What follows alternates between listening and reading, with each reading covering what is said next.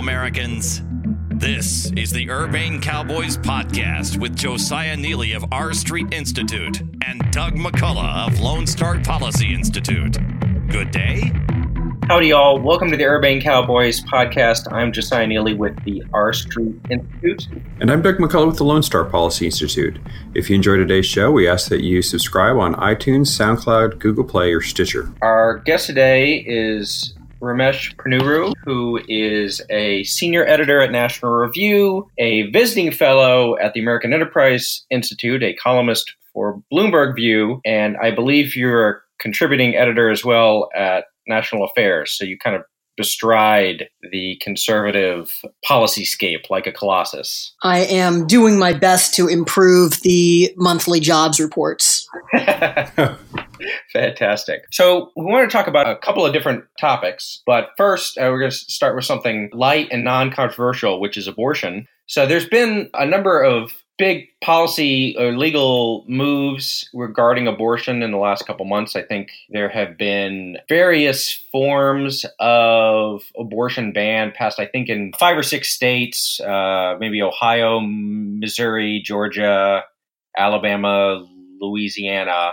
I might be missing one. Mississippi. Oh, did Mississippi too? Okay, all right, yes, yeah. Well, as goes Alabama, so goes Mississippi. So, and m- most of these, I believe, are what is known as heartbeat bills, uh, which means that they prohibit abortion after there is a, a, heartbeat in the unborn child, which I guess would be around six weeks or something like that. Although some of the, I know at least the Alabama bill, I believe, is a total ban. And this obviously has gotten, there's been a lot of consternation about that. There's, you know, Alyssa Milano has gotten involved. Other things like that. But there also has been some concern expressed, I believe, from folks on the pro life side that these laws, you know, whatever the, the merits of the law, uh, they might be strategically counterproductive or otherwise problematic. I, I believe you've written on this subject. What is your perspective on all of this? So I am very sympathetic to the goals of a lot of this legislation. Um, I think that uh, we need to build an America which um, welcomes unborn children in life and protects them in law. But I do think that we have to be strategically wise about this. And my concern is that this legislation, this type of legislation, sets us back politically and possibly legally. A lot of it is designed to make the Supreme Court revisit Roe v. Wade. And not only do I think this type of legislation isn't capable of forcing the Supreme Court to do that, I think it makes it a little bit less likely that the Supreme Court will revisit that jurisprudence. I think that there is some reason to think that there is some caution on the part of some of the Republican justices, the Republican appointed justices. And if that is true, then just about the last context in which they are going to want to revisit abortion jurisprudence is that of a near total ban on the procedure. At the same time, I think that there were some political benefits that we on the pro life side would have been able to gain and can gain by highlighting the extremism of the Democratic Party on this issue, as we've seen in states where they're moving legislation. New York has liberalized third trimester abortion. Illinois has just legalized partial birth abortion under state law and has um, reduced conscience rights of objection for pro lifers. It seems to me that we've got a situation where people on the hard pro life side, like me, and people on the pro choice side um, are out of step with public opinion in different ways. And I don't think it's any sort of great breakthrough in political strategy to think that maybe it makes sense to put the public attention on the places where the other side is out of step with public opinion. Maybe we should have an approach where we say, look, there are serious disagreements among Americans about abortion, but can we at least agree on abortion bans after the 20th week. We can work together on that. Most, though not all, Americans are going to agree on that. And then once we've pocketed that gain, maybe then we can talk about week 19 and then maybe then we can talk about week 18 and so forth. It just seems to me to be the right way to proceed given the political landscape. You're certainly right that the justices have not shown a kind of overriding eagerness to directly revisit Roe v. Wade. I know, for example, just this month there was a there was an Indiana law which was much more targeted. I believe it banned sex selective abortion, you know, so uh, abortions that were undertaken because of the sex of the child or the race of the child, that sort of thing. And they punted on it. They they refused to take up this case, which I you know arguably would have been a, an easier and more sympathetic case. They used the excuse that there was no circuit court split on that issue, which I suppose is a reason for red states and other circuits to to start legislating on that basis. But if they're not going to take up that issue, uh, it seems to me that they're highly unlikely to take up a full abortion ban. What you'll end up with is district court or maybe appeals courts striking those laws down and then and then they're not getting reviewed. I think that's that's certainly the case there. I will say while the Supreme Court of course can take or decline to take whatever cases they want. It does seem like, given both the number of these laws that have passed and the geographic dispersal, so that you're, you know, you're in, I don't know, four or five different circuit courts. You know, obviously they can do what they want, but it seem it would be, it would be a little odd for them to just ignore the whole thing. I, you know, I, I don't know if they would be able to do that. My sense of it is, if I were designing kind of a pro life strategy to get the court to uh, revisit Roe versus Wade, I agree. I probably would not be pursuing a ban like this. Yeah, I think you're probably right. It would be smarter, more sensible to try and find something more tailored. I will say that my impression is that there has been for a long time a lot of kind of pent up energy within the pro life movement in some of these states where they would, you know, they have the political capacity to pass serious restrictions on abortion, bans on abortion, but they haven't done it because, you know, they, they always say, well, the, you know, the, the votes aren't there in the Supreme Court. And now we don't know that the votes are there on the Supreme Court. Uh, but with Kavanaugh, it is at least plausible that there could be five votes to overturn Roe v. Wade. And, you know, I, I, think that's also kind of why we're seeing some of these more extreme laws in the other directions, like in Virginia or New York, is a lot of folks, they're acting almost like Roe versus Wade has been overturned, even though it has not. Uh, just because they're they're they're looking ahead. Well, I do think that the, the Supreme Court's jurisprudence, it's you know, it's illegitimate usurpation of policymaking authority in the area of abortion that has now lasted uh, for nearly five decades has distorted our politics on this issue, and it's distorted it in blue state and red state alike. It was not uncommon to hear people discussing the red state restrictions on abortion in terms of, well, we're not really legislating, we're not really setting policy, we're trying to tee up a case for the Supreme Court. And in the blue states, I think it's distorting it in a different way, which is there's so much mythology around Roe v. Wade, and it's very easy for them to say, well, we're just codifying Roe and have that be interpreted to mean something more moderate than what they're actually doing, which is basically, you know, allowing second and third trimester abortion under uh, under really any circumstances. Yeah, right. I can understand. I think all, you know, talk about the political side of things. In politics, uh, you want to highlight the issues where you're popular and where your opponents are unpopular, and so you know, hi- highlighting you know the standard Democratic position of wanting late term abortion to not be restricted or whatever. You you have overwhelming majorities for restricting late term abortion, whereas you would not have that for early term abortions. I can obviously see the political wisdom of that, although it does seem to me that on some level, you know, the American public kind of they know where the pro life side of things stand. You know, they know that they want a ban on abortion. Now, maybe it makes it more tangible in a way, but if that is the goal of the movement ultimately is to be able to get something like that, then it's a little hard to to say, well, no, you can't do it because we've got to focus on more narrow stuff. Uh, you know, just in terms of the the grassroots of things like that. I think you know pent up demand, of course, right? I mean, these are wholly legitimate, just laws that courts have not allowed to prevail in democratic contests. Uh, and they've done it for no reason that you can point to in the text or history or original understanding of the Constitution. Of course, people who have been deeply disturbed by abortion in this country and been organizing politically um, to try to change that are frustrated and impatient.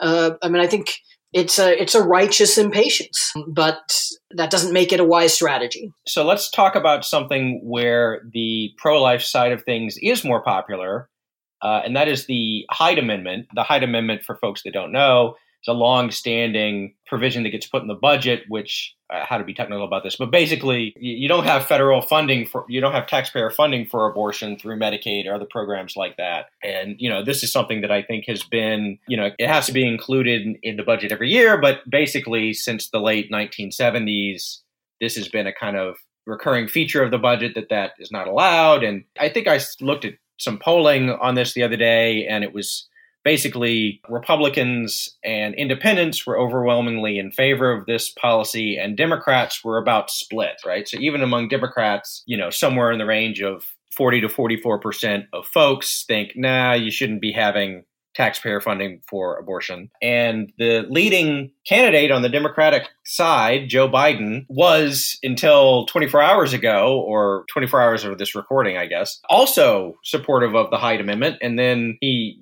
happened to mention it in public, and and then he, after 40 years of of support, changed his mind all of a sudden. I, you know, what what do you make of that? Well, I mean, it's a testament to the mood of the Democratic Party and how devoted they are to abortion rights. For many years, starting in the 1990s, they spoke of their policy on abortion being that it should be safe, legal, and rare. That was the Bill Clinton formulation, and that was actually in the platform for a while. Uh, more recent platforms have discarded that moderate language and have had an explicit call um, to get rid of the Hyde Amendment uh, and thus to have taxpayer funding for elective abortion. There was always a kind of coded endorsement of that. They used to just say in the platform that abortion should be a right without regard to the ability to pay, which implies taxpayer funding. But now they've uh, they they're a little bit, I guess, more serious about it, and they're sort of more overtly campaigning for it than they previously had. And I do think that this puts them on the wrong side of public opinion. Uh, I think that uh, that it was Biden's climb down was a gift to the Trump campaign. I do wonder whether it's a case of Democratic elites being a little bit out of touch with their own voters. Um, the polling does suggest that you know two thirds of Democratic voters are in favor of taxpayer funding, but there is that one third and I guarantee you that one third of Joe Biden's advisors are not in the same place as uh, as those more moderate um, Democratic voters. If I'm not mistaken, I just saw one of the pieces you wrote where you pointed out that, for instance, David French has been a big supporter of heartbeat bills, and and you sort of critiqued him, saying that you know again it may be a little bit too uh, moving too fast.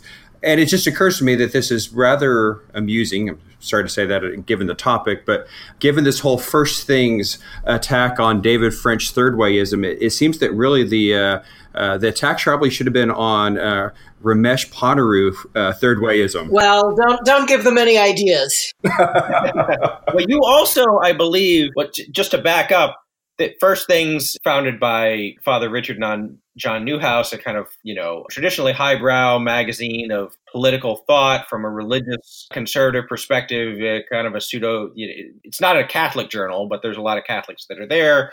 Uh, and there's been a number of different spats recently between folks there and folks at National Review on a, a, variety of topics. Basically, it's kind of hard to summarize, but I, I, think the you know maybe a general gist is that uh, National Review is not fighting hard enough uh, in defense of different social conservative issues. I don't know. Would that be a fair summary of the allegations anyway? Well, that's that's sort of one strand of it. It's uh, but you're right. It's hard to summarize. Um, and uh, I'm afraid that's because the original critique that Sohrab Ahmari made in First Things was kind of rambling and disjointed. You know, I've seen other writers like Ross Douthat and uh, Michael Brendan Dougherty trying to give a sympathetic gloss on what Sohrab said. And what these other writers say, I think makes a lot of sense. It's just not the same thing. So I will, uh, just as a shout out from one podcast to another, I just finished listening to the latest episode of National Review's Editors Podcast has kind of a, an in-depth discussion slash debate between Michael Brendan Dougherty and Charlie Cooke and, and others on these broader issues. And, you know, Michael, I think, is more sympathetic towards the kind of first things point of view on it. Uh, I thought it was very clarifying in that whole debate. So one of the one of the topics taken up that, that Michael's taken up is sort of what conservatives should think about the liberalism of the American founding um, you know, the liberalism of, of Locke and of Tocqueville and of Acton. And, you know, there is a, there has always been a strain of conservatism that has believed that that kind of liberalism, even classical liberalism, contained the seeds of, well, social dissolution and, and degeneration, that it promotes a kind of individualism that is subversive of the idea of, of an objective moral order. And what Michael Brendan Dougherty said in National Review yesterday, um, I, although I haven't listened to his podcast, I did read his essay in which he was suggesting that a liberal society of the type that we're talking about, um, you know, not a not a progressive or left wing society, but just you know, kind of an American founding kind of society, requires for its sustenance a non-liberal culture. It, it is dependent on non or pre-liberal cultural inheritances. I think that's a perfectly reasonable point that there's a kind of tension within liberalism that requires us to uh, to guard against its potential to become kind of imperialistic. You know, again, to, to connect back to my earlier point, if that's what Ahmari wanted to say, he could have said it. Right. Yes, uh, and, and, and this does get very complicated because you know both historically and today i would say that there are different strands of liberalism or type of liberalism that take very different attitudes towards traditional society religion that sort of thing. I mean you think about the differences between the liberalism of the american revolution versus the french revolution or you know just liberalism in the anglo-american tradition versus on the continent where it really was. I mean if you look at you know the folks, you know, a lot of the continental li- liberals, when they got into power, what, what did they do? They tried to suppress Catholic schools or, you know, say that priests can't wear priestly garb in public or that sort of thing. So there's kind of more hostility, which in America traditionally has not been the case. Uh, you know, there obviously someone like Michael would say, well, there's ominous trends in that direction. But, you know, th- there has, I think, been at least a historical difference between two things that call themselves liberalism and they share a lot of uh, at least semantic similarities, but their attitudes have been really different. Right. And, it, you know, sort of the American understanding of religious liberty has been broader than the Lockean understanding. Locke has this passage where, of course, he says, you know, of course I'm not talking about tolerating popery, right? That would obviously be crazy. You know, no, no popery and no atheism, but, you know, individuals worshiping God in different ways, that's fine. Well, and obviously, you know, we've had a broader understanding of this in the United States really from the beginning, particularly with respect to what the federal government would be doing. And one other way of thinking about it, and, and my friend uh, Yuval Levin gets at this in his book on uh, Edmund Burke and, and Thomas Paine, is whether you think of a liberal society as being something where through trial and error we have discovered certain practices that work uh, and that are conducive to human flourishing, or whether we think that there are sort of enlightenment principles that we've that we've discovered and now need to sort of ruthlessly and rigidly apply in all areas of life. And you know, to describe it that way, of course, is to suggest which side of that um, distinction I'm on. Right, you're on the side of ruthlessness. I, I would assume. Yeah, exactly. Yeah. There's a, any number of areas that we could go and, and talk to you about because you you cover so much. But you just mentioned Yuval Levin, and one thing I do want to down the road, I want to get get to talking about him joining AEI. But you also just wrote a piece with him. I think it was just uh, late 2018 on constitutional norms, and uh, and I think your your thesis essentially was that there's a lot of violations of constitutional norms that are happening, but one of the things that's happening is that Congress isn't playing its traditional role and is just deferring to the to the executive. Would you comment on that just a little bit? Right. So it is. Uh, gosh, was it Bismarck who said that uh, that, that Turkey's weakness was provocative?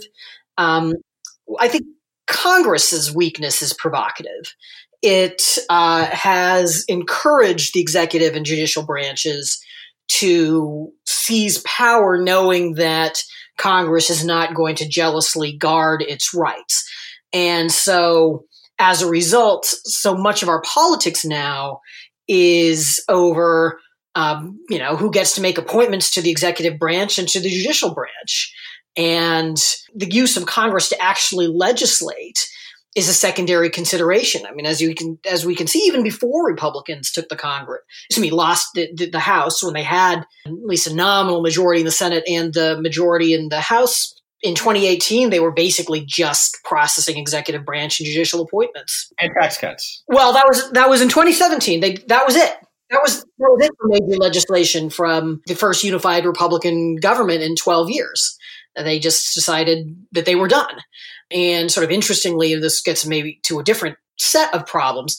There wasn't really anybody in the conservative universe who was saying that that was a bad thing that uh, that we ought to expect more out of them than that that they ought to be at least trying to do something. No faction of the republican party really was uh, was demanding any such activity. Well they didn't really have a plan uh, other than i guess repeal and replace obamacare. I mean it's not like there was a huge pin-up list of legislative proposals that they say hey we should try and do this.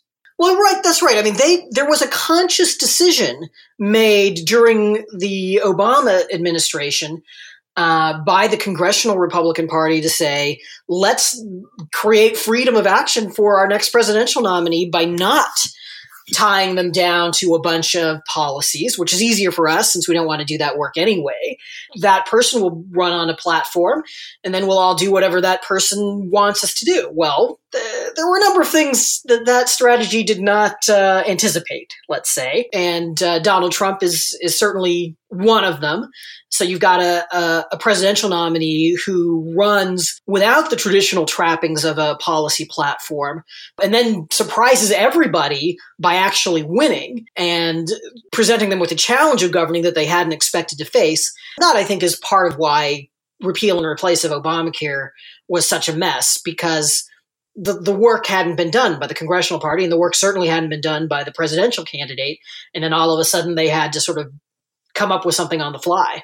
Right. But even in, you know, even if you think about issues where Trump, at least in theory, you know, these are his passions like immigration, building the wall, or something like that. There was, I guess, eventually a immigration bill that was put forward, the Cotton Perdue bill or whatever, but that had detailed stuff in it, but there didn't seem to be much of a concerted effort to do much about that. And it's sort of, uh, you, you, know, you're talking about how Congress is, has kind of abdicated authority or whatever uh, to the executive branch, but in part, it almost seemed like when Congress is of the party of the president, they've gotten so used to taking direction from the president or you know having do their lead that when you have a president administration like Trump that in a way is kind of hands off in terms of i mean both with the tax bill and obamacare and then just other things. He's like you know you go do what you want to do. They've lost the ability to act on their own without getting marching orders from the white house. At least that's my impression is that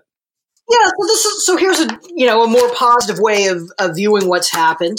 For the first time since before the New Deal, you had a Republican Congress and a Republican president where the Republican Congress couldn't take marching orders from the Republican president because he didn't he wasn't giving them. And so there were two major pieces of legislation that that Congress took up, health care and taxes. And in both cases, it was the congressional party that said those were going to be the two priorities.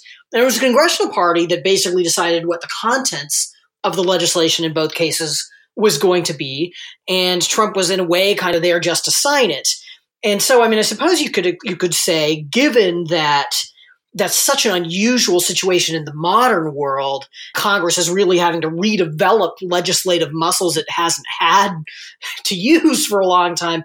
Maybe the fact that they got one out of two of them is actually a pretty good sign. And this is there's there's just going to be a rocky road toward a rebalancing of the branches. But uh, you know, nothing we're seeing right now looks particularly hopeful. I suppose. Yeah, and they, they almost got health care. They, they almost got it. Did they though? I mean, so the, the mythology on that is that they came within one vote in the Senate. but if you'll remember, they came within one vote in the Senate on what they called skinny repeal, which was basically just a repeal of the individual mandate.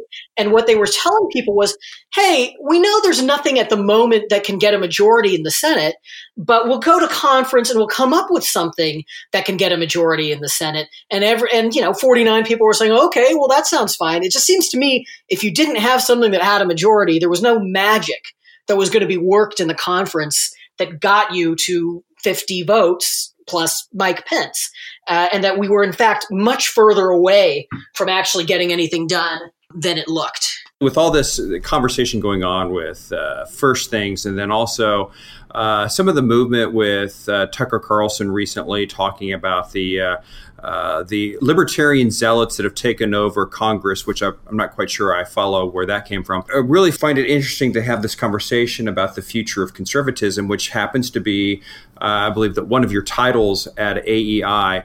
And AEI just has a, a new president, Robert Doar, and he quickly hired Yuval Levin. And then also, one of my other favorite think tanks, uh, no disrespect to R Street, is Manhattan Institute. And one of your uh, colleagues, uh, Reihan Salam, is moving into the presidency there.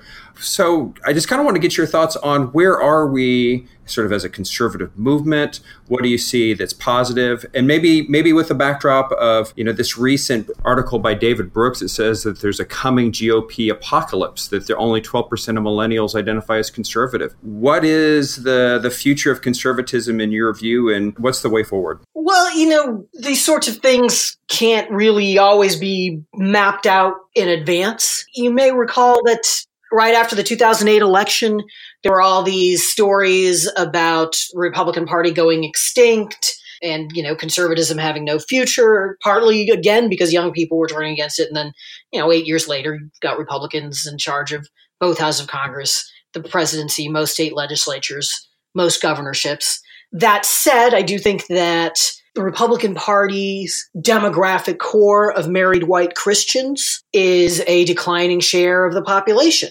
Unless that can be turned around, like more people get married or convert to Christianity, uh, then you know you're going to have to make some inroads among other groups. So part of what's going on right now is that President Trump destroyed an old Republican consensus that no longer spoke to most Republican voters, let alone most people in the electorate at large.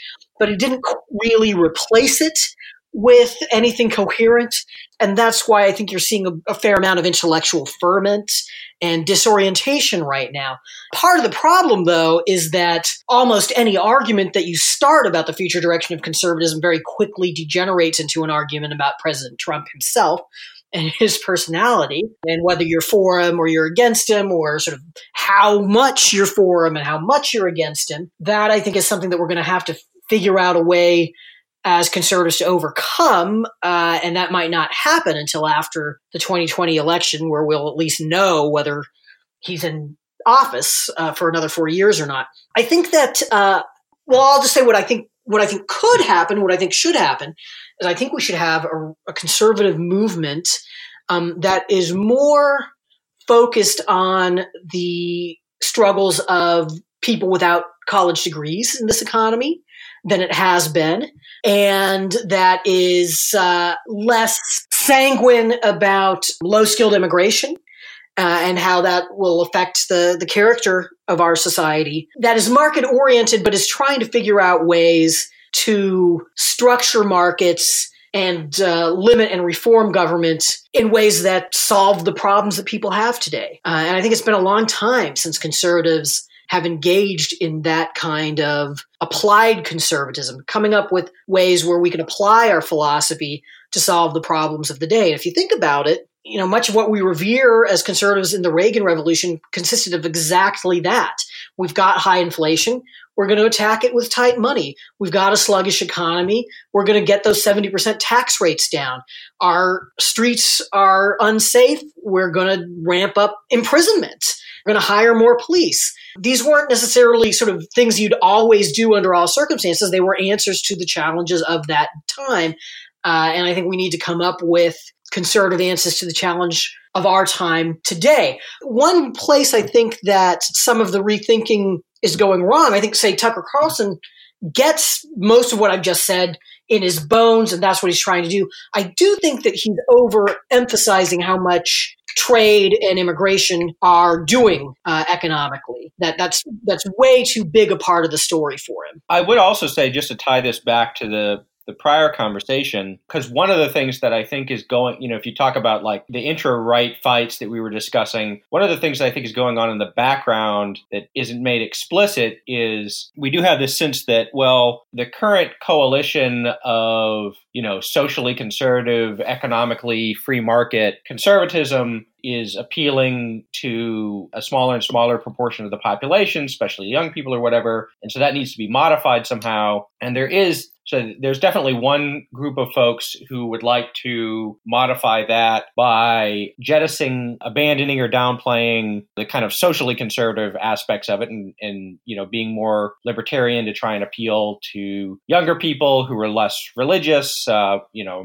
more diverse, that sort of thing. But at the same time, you have a group of folks. Tucker might be a good example of this, who say, no, no, no. The if you if you look at polling data, the average voter is actually more socially conservative than not. But what they are is they're kind of skeptical of, of markets. And so the thing to do is to adopt more left wing economic views. And that's why you get this kind of weird stuff where Tucker, in between talking about the you know trade and immigration and identity politics stuff is also endorsing, you know, Elizabeth Warren's economic plans or some some of the even the more kookier, you know, like Bernie Sanders wants to ban credit card interest or something. You know, it seems like there's kind of an internal battle of okay, if the coalition needs to change, which part of it has to go? Yeah, conservatives have sometimes exaggerated the political strength of the cause of limited government and you know social conservatism i think is a more powerful um, political force in our country than sort of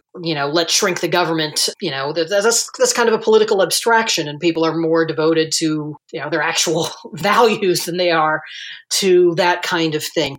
I do think that uh, before you kick anybody out of a coalition you should you know how, if you're going to kick x number of people out of the coalition you should be pretty confident that you're going to bring X plus one or more into the coalition at the same time. And I don't know that, uh, I mean, at the moment, the conservative and Republican coalition is, uh, is kind of hard to hold together, let alone to bring other people along.